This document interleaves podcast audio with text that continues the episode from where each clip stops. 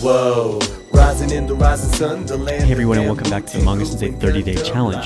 Today is day 29. That literally means you are 1 day away from passing the Manga Sensei 30-Day Challenge. And I'd like to congratulate you on that. That's a major accomplishment if you can get through today and one more day.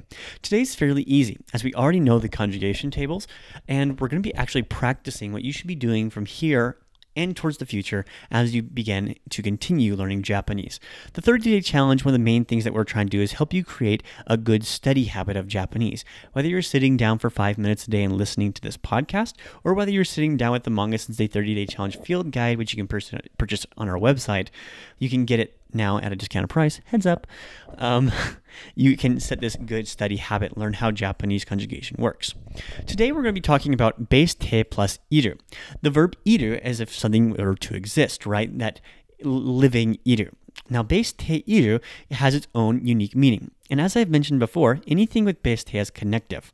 But when this particular connective, it means that something is currently happening, whether it's a state of something or whether you're currently doing something. In other words, it is the Japanese equivalent of ing.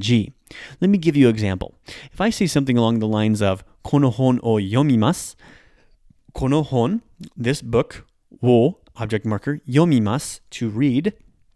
If I said yomu becomes yonde in Bast Te plus iru, and we're going to put mas on the end just to make it a little more complicated. Yonde imasu, iru becomes imasu when it becomes base 2, it just becomes e, right? Yonde imasu would mean I am reading this book, currently verbing. Literally, I am reading, okay? So if I want to say nihongo wo hanashite imasu, I am speaking Japanese. Hanashite imasu.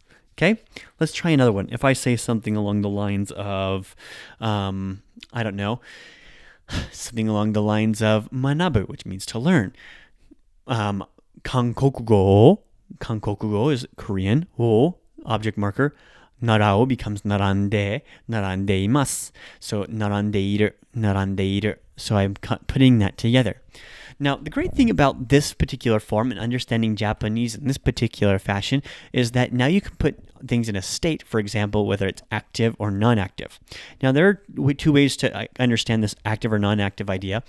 It's your volition. So if I say something like, ame ga furu, meaning the rain is falling, I don't control the rain falling. But if I say, ame de, in the rain, right? Odoru is to dance. Odotteiru is I'm dancing in the rain, right?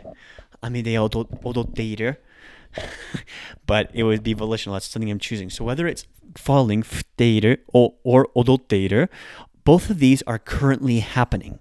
And by learning Japanese in this method now at the basis, you have a shortcut to learning a lot of different Japanese conjugations and a lot of different Japanese methods of trying to, when you're going to be looking this up in a dictionary, for example.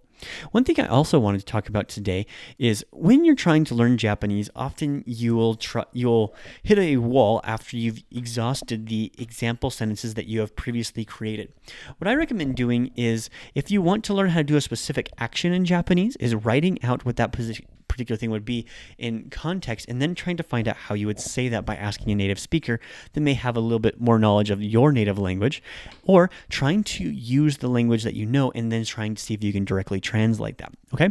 See if that will help you out a little bit, and I will see you tomorrow as we finish out the Manga Sensei 30-Day Challenge. Till tomorrow, John A.